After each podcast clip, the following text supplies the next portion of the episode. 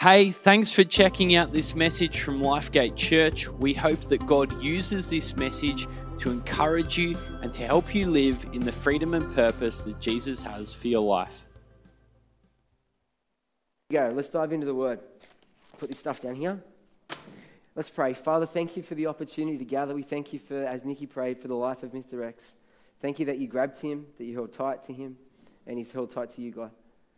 Father, we want to pray that we'll be like that that we will live our days honoring you, pleasing you, and that we will be people of faith, people who are faithful, which is our theme for 2023 faithful. And God, I want to pray that as we come to your word now, that you would remind me what I prepared, that you would open our hearts up and ears up to hear from you. And God, I pray that you would use this message for your glory and your purpose. In Jesus' name. Amen. I want to welcome those online. If, you, if you're um, here with us, it's a privilege to have you. We're going to um, look at the life of John the Baptist today. At the end of last year, I um, was in a series entitled Roadblocks to Freedom. And, and, and we looked through some roadblocks. And leading up to Vision Sunday, which is, I think it's about the 12th of February this year here, I, I, I want to bring two more messages around what are some of the roadblocks that hold us back from living in the freedom and purpose that, that our Jesus has for our lives. And the uh, roadblock oh, I need my clicker. Shell, can help me out my clicker? And the uh, roadblock that I want us to um, look at today, click for me, Deb, is, is making it about you. When we make life about us rather than God and rather than about others, when we make it about us, when we make it about you, it becomes a massive roadblock in our lives. Now, I, uh, I uh, like to start our messages with some sort of story. And I've heard this back, you, you guys like the story. Some sort of um, story, incident that happened in my life that relates to this topic. Thank you, Parry. Bless you, mate. And, and, and, and on this one, I got stuck. I was like, oh man, um, what am I going to do for this message? So, as I do when I get stuck, is I uh, go to my wife, Michelle, and I say, Michelle, I'm stuck for the beginning of my message. And so this is what I said to her, and I wrote it down because it's pretty good, the words. Here we go. I said, Hey, Shell, I need help beginning a message again. I need a story where, I've, where I have been the center of attention when I made it about me. And she responded, When have you not been the center of attention? nice one. And everyone laughed. But then but then she had another thought and she said, I wrote it down again You are normally the center of attention, but I don't think you make it about you, you make it about others. And I think that's mostly true. That's true. Because although I'm because a pastor and I'm loud and larger than life and all that, I do get attention, but I actually want to add value to others. And I really don't want to make it about me most of the time. But sometimes, in reflection, I think I do want to make it about me. And I wrote down some thoughts. I reckon sometimes I want to be compliment, I want to be complimented. I want to be recognized. I want to be seen. I want people to know what I have accomplished. And, and uh, when I do that, I'm actually making it about me rather than God and the people around me. And I reckon that most of us have this desire within us, maybe even all of us have this desire within us to be the center of attention, to, to uh, make it about us. Maybe we want people to notice us, or we do things so that people will think we're great, or we put the desires of self above loving God and loving others. And when we do that, we're actually making it about us. Now, this making it about us can also look the opposite of being the center of attention. Because if you are allowing fear to hold you back from doing the thing that God wants you to do, well, then you're also making it about you. If, if, if you're allowing fear to hold you back from sharing your faith, well, then you're making it about you rather than them and God. If you're allowing fear to hold you back from asking for forgiveness, well, again, you're making it about you. If you're allowing fear to hold you back from praying out loud, if you're in a small group, well, then you're making it about you. If you've got a singing gift and you're too scared to get on the platform because of fear, again, you are making it about you. Is this true? Or maybe you can't be bothered. You can't be bothered in sharing your faith. You can't be bothered in playing your part. You can't be bothered in turning up. And when you can't be bothered, again, you are making it about you. It's about you.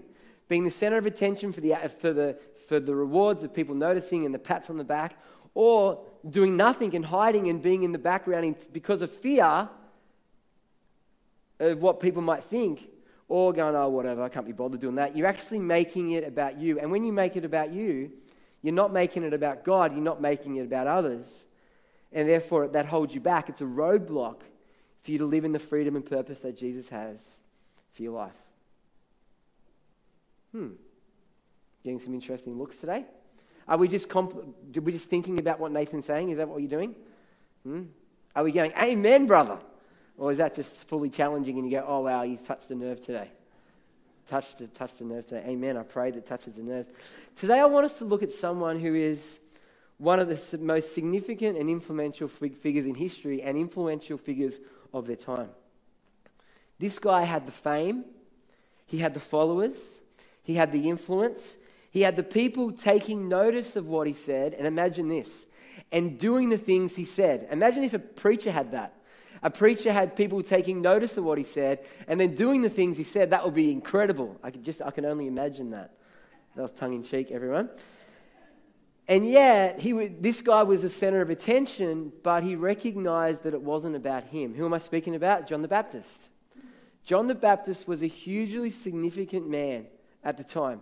People were coming to him, he had an influence, he had huge significance. People were following his preaching about repentance, and then people were getting baptized.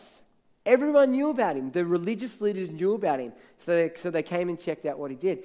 The, the, the city officials, the king, found out about him and what he was saying about him taking his brother's wife. And John the Baptist spoke out negatively about that. And as a result, he was chucked in prison and then executed. He was a super well known, influential figure. And yet, he didn't make it about him, he made it about others. You know, as a super influential figure, you can go, you know what, I am good. I have got influence. People are taking notice. I am used by God. Man, I am good. Or you can go, you know what, I am used by God. Man, God, thank you for using me. I can communicate really well. God, I thank you for that gift in my life. God, I'm being used by you. What a privilege. Thank you for that. It's a different attitude. One is, look at me, look at me. The other one is, God, thank you for what you've done. I'm here for you, and I'm here for others. I want to take you to the beginning of Luke's gospel today. In, um, in Luke's gospel, we, we, we, we have the birth of two babies. The uh, birth of Jesus is in Matthew's gospel and Luke's gospel only. But in Luke's gospel, we have the birth of two babies, John the Baptist and Jesus. And before we read about Jesus in Luke chapter 2, in Luke chapter 1, we learn about the birth of John the Baptist. And just like Jesus, a miraculous conception birth, we have the same sort of thing. We have Zacharias, who is a priest, and his, his group, and he was called to be the uh, priest, the, the high priest at the time, to go in and offer the, sacri- excuse me, the sacrifices at the temple. And he had a wife named Elizabeth, and they were both older. They both wanted children but couldn't have them and they pray to God, God, we want kids, we want kids. And in that time, when Zechariah goes into the temple to do the worship of God, the sacrifices, all that, an angel appears to him and speaks to him and says, You are going to have a baby, and this baby is going to be incredible. What I want to do is read to you seven verses from Luke chapter 1, and what I want you to notice is how the angel describes this baby who's not even born yet. So imagine you're going about your, your duty, you're, you're coming to church, and you're doing your thing in church. You're, you're married, you're a bit older, you haven't had kids, and you desperately want kids. And then this angel turns up and says, You're going to have a son, and he is going to be incredible. Let me tell you about what, you, what this kid's going to be like. This is the context. Here it is Luke 1 11, 11, 11. Then an angel of the Lord appeared to him, standing at the right side of the altar of incense. When Zacharias saw him, he was startled and gripped with fear. Fair enough. Has anyone seen an angel before? I've never seen an angel. But if you have, I reckon that's a bit pretty confronting. Verse 13. But the angel said to him, Do not be afraid, Zechariah. Your prayer has been heard. Praise God. God hears our prayers. Your, life, your, your, your wife Elizabeth will bear you a son, and you are to call him John. He will be a joy and a delight to you. Amen. Who wants that for their children? Our children to be a joy and a delight for you. And many will rejoice because of his birth, for he will be great in the sight of the Lord. He's never to take wine or other fermented drink, and he'll be filled with the Holy Spirit even before he is born. Come on. He will bring back many of the people of Israel to the Lord their God. That's, that's his message of repentance. Repentance is you're heading away from God, you repent, you do a 180, and you head towards God. He will bring many of the people of Israel to the Lord their God, and he will go on before the Lord. He will go before the Lord, before Jesus comes. Not that Zechariah knew what that meant, I don't think. Before the Lord in the spirit and power of Elijah. Now, this is an important piece in the spirit and the power of Elijah to turn the hearts of the parents to the children and the disobedient to the wisdom of the righteous, to make ready a people prepared for the Lord. Now, there is a reference there to Elijah. Who was Elijah? Well, Elijah lived from um, seven, um, sorry, he prophesied from, uh, he ministered 875 to 848 BC. You can read about him in 1 Kings mainly, 1 Kings 17, 18, and 19. And he was a prophet to the northern king of Israel. And his message was repent, turn back to God. And he has these incredible moments where he's fed by ravens. And then he has the Mount Carmel experience where the prophets of Baal are doing their dancing and cutting themselves and trying to get this altar to be lit up by their demonic stuff. And then um, Elijah says, pour, pour water on the sacrifice, and the fire of God comes and consumes. You know that story? Yeah, that, that's Elijah. And his message to Israel was repent, turn back. And then in the last book of the Bible, Malachi, 400 years before Jesus, Malachi says Elijah's going to come before the day. And Jesus says, that John the Baptist is the Elijah to come. Now, that didn't mean Elijah came back from the dead, doesn't mean that. But what it means is that John the Baptist carried the message and purpose of Elijah to get people repenting and turning back to the Lord. Is that clear? Clear, good. And then the last verse is that's it, verse 17. That's the last verse.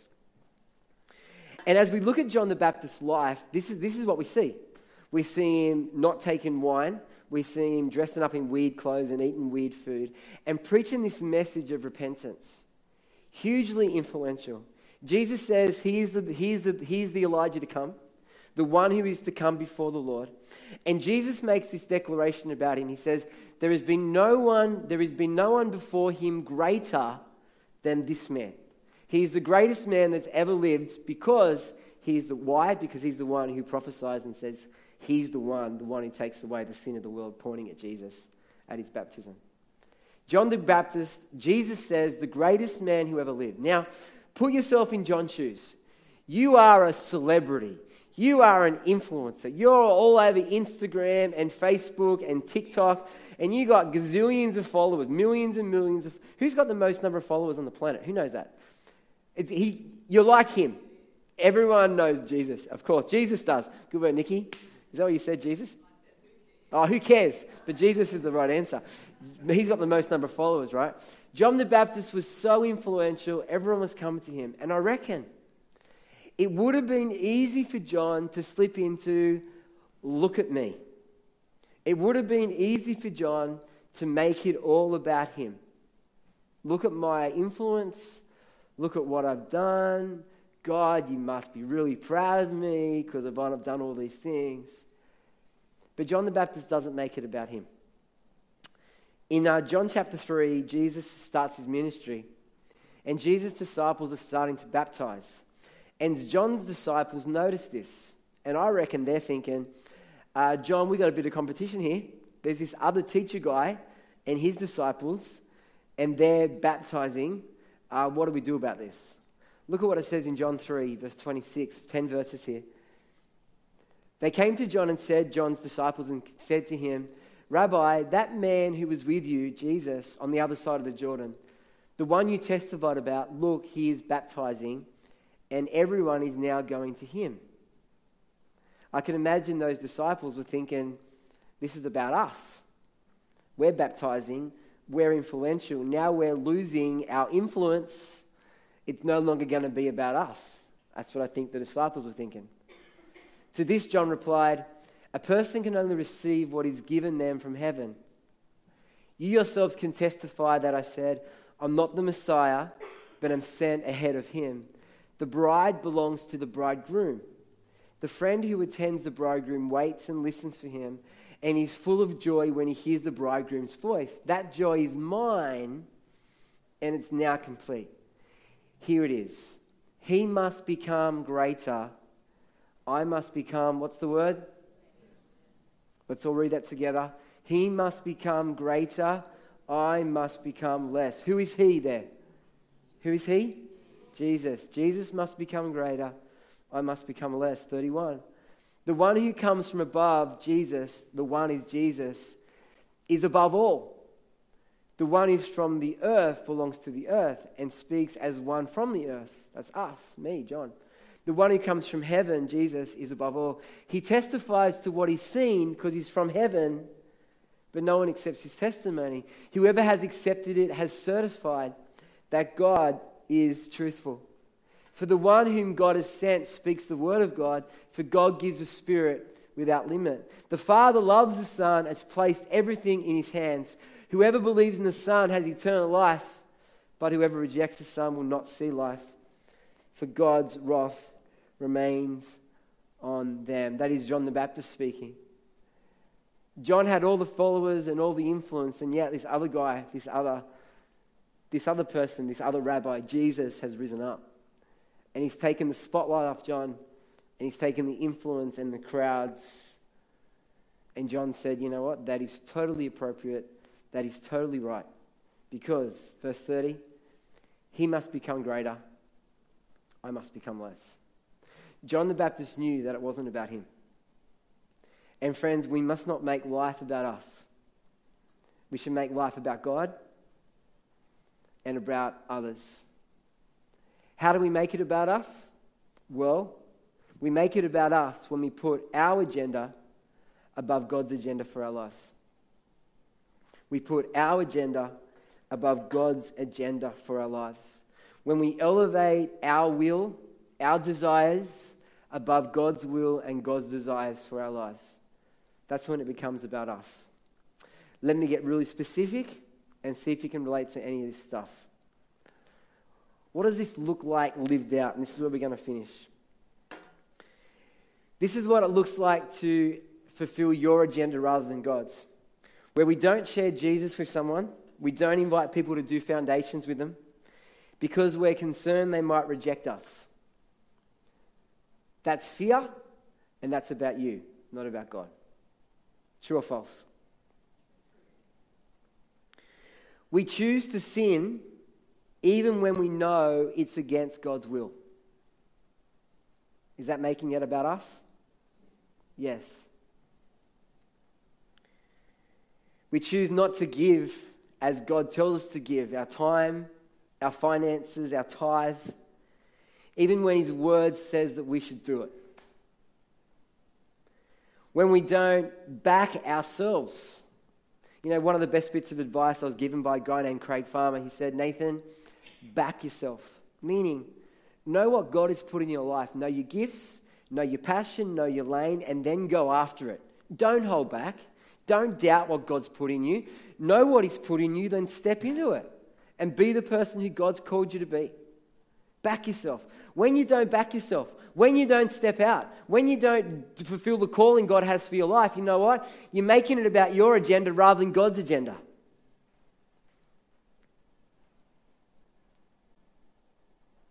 Here's another one. We make it about us when we don't put ourselves around Christians who can encourage us, speak life into us, and hold us accountable. Where we're a Christian, but we're an island, when we're on our own. God never designed us to be on our own. He died so that we would be a church, a gathering, a body that we would be encouraged, taught, built up, held accountable, and live a life that's being transformed into His likeness. We make it about us when we're on our own. We make it about Him when we gather in community and be with each other and be held accountable and encourage each other. We make it about us when we take credit for our performance rather than recognizing God is the source of all that we have. Man, I'm a great preacher. I am so good. Average preacher. Man, I'm an average preacher. I'm pretty average. Or I could say, you know what? God has given me this gift, and I'm going to use it, and I'm going to be the best preacher I can be. I'm, I, I uh, sing and play guitar pretty well. You know, I'm not brilliant, I'm all right. And aren't I good? No, no, God, you've given me this gift, so I'm going to use it for your purpose. You talk to Rosie Toland, who's currently on holidays, and you want someone who can love on you and can be compassionate. I mean, you talk to Rosie Toland, and she can go around and say, Man, I am the most caring and loving person you know. Or she can say, Man, God has built me with care and love for others. When we take the credit, when we see what we've got and we think we're awesome, that's making it about us rather than recognizing where it comes from. Here's another one. We recognize that it's about us when God's word says to forgive others and we choose to hold unforgiveness in our hearts towards another person. That's when we make it about us. When God asks us to do something and we don't do it, we, are putting our agenda above God's agenda for our life. I want you to take 30 seconds, turn to the person next to you. What's another example where we make it about us rather than making it, making it about God and making it about others? Take 30 seconds, talk to maybe 15 seconds, talk to the person next to you, and, and then I want you to yell them out to me. What are they? Go for it.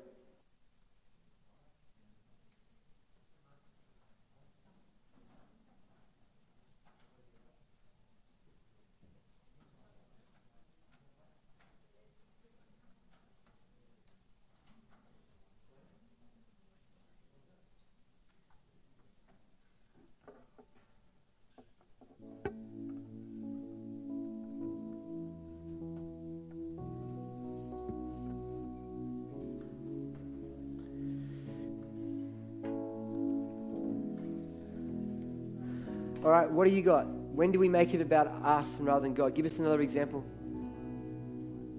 Another example, go. What do you got? Come on. When you don't share Jesus with other people, you make it about you. Good. What else? My life's about my feelings. Yes, rather than being obedient to his word. What else? My time is my time. Actually, my time is God's time. How do you want me to use the time, God? There is a time to rest. There is a time to rest and recharge. And there's a time to give and serve and work. There is a time for everything. What else? Margaret. Making excu- always making excuses for things. You're making it about you.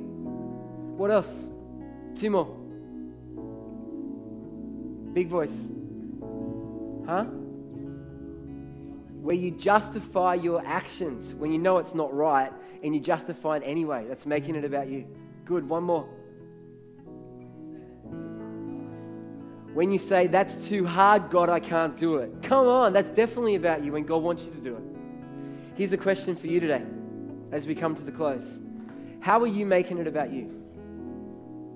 Which one of these things I've mentioned do you go? Is it fear that's holding you back? Is it you can't be bothered? Is it making excuses? Is it too hard? Is it my time? What is it for you? Where you're saying my agenda is more important than your agenda when you're making it about yourself. You know, John the Baptist's message was one of repentance. Elijah's message was one of repentance. Recognize your error. You work it out. You say, God, I'm going to I'm going to change that. And I choose to live your way. It might mean sharing your faith. It might mean saying no to some sort of sin. It might mean choosing to forgive. It might mean having a hard conversation. It might mean stepping out into the gifting that God has given you. Let's take some time and repent right now. So I'm going to ask the band to sing. My beautiful wife is going to be singing. And I encourage you to bow your heads and close your eyes and say, God, how am I making it about me? Ask the Holy Spirit to speak to you. And as He speaks, confess it as sin. Say, God, that's wrong. I'm sorry. But that's the first step in repentance. The second step is to say, God, I'm going to choose to live your way. I'm going to choose to step out. I'm not going to allow fear to hold me back. I'm going to use my time for your time. I'm going to give. That's repentance. So take some time now. Those online, do it as well. Pray. Take 30 seconds. Go for it. Thanks so much for checking out this message. Lifegate Church has people meeting in person and online in many different locations, and we'd love to help you get connected. My name's Andrew, and I lead our online team here at Lifegate Church, and it's our job to do exactly that. We'd love to help you find community, get support and prayer, and take your next step. So, why don't you connect with us and take your next step at lifegate.org.au and click the next step button?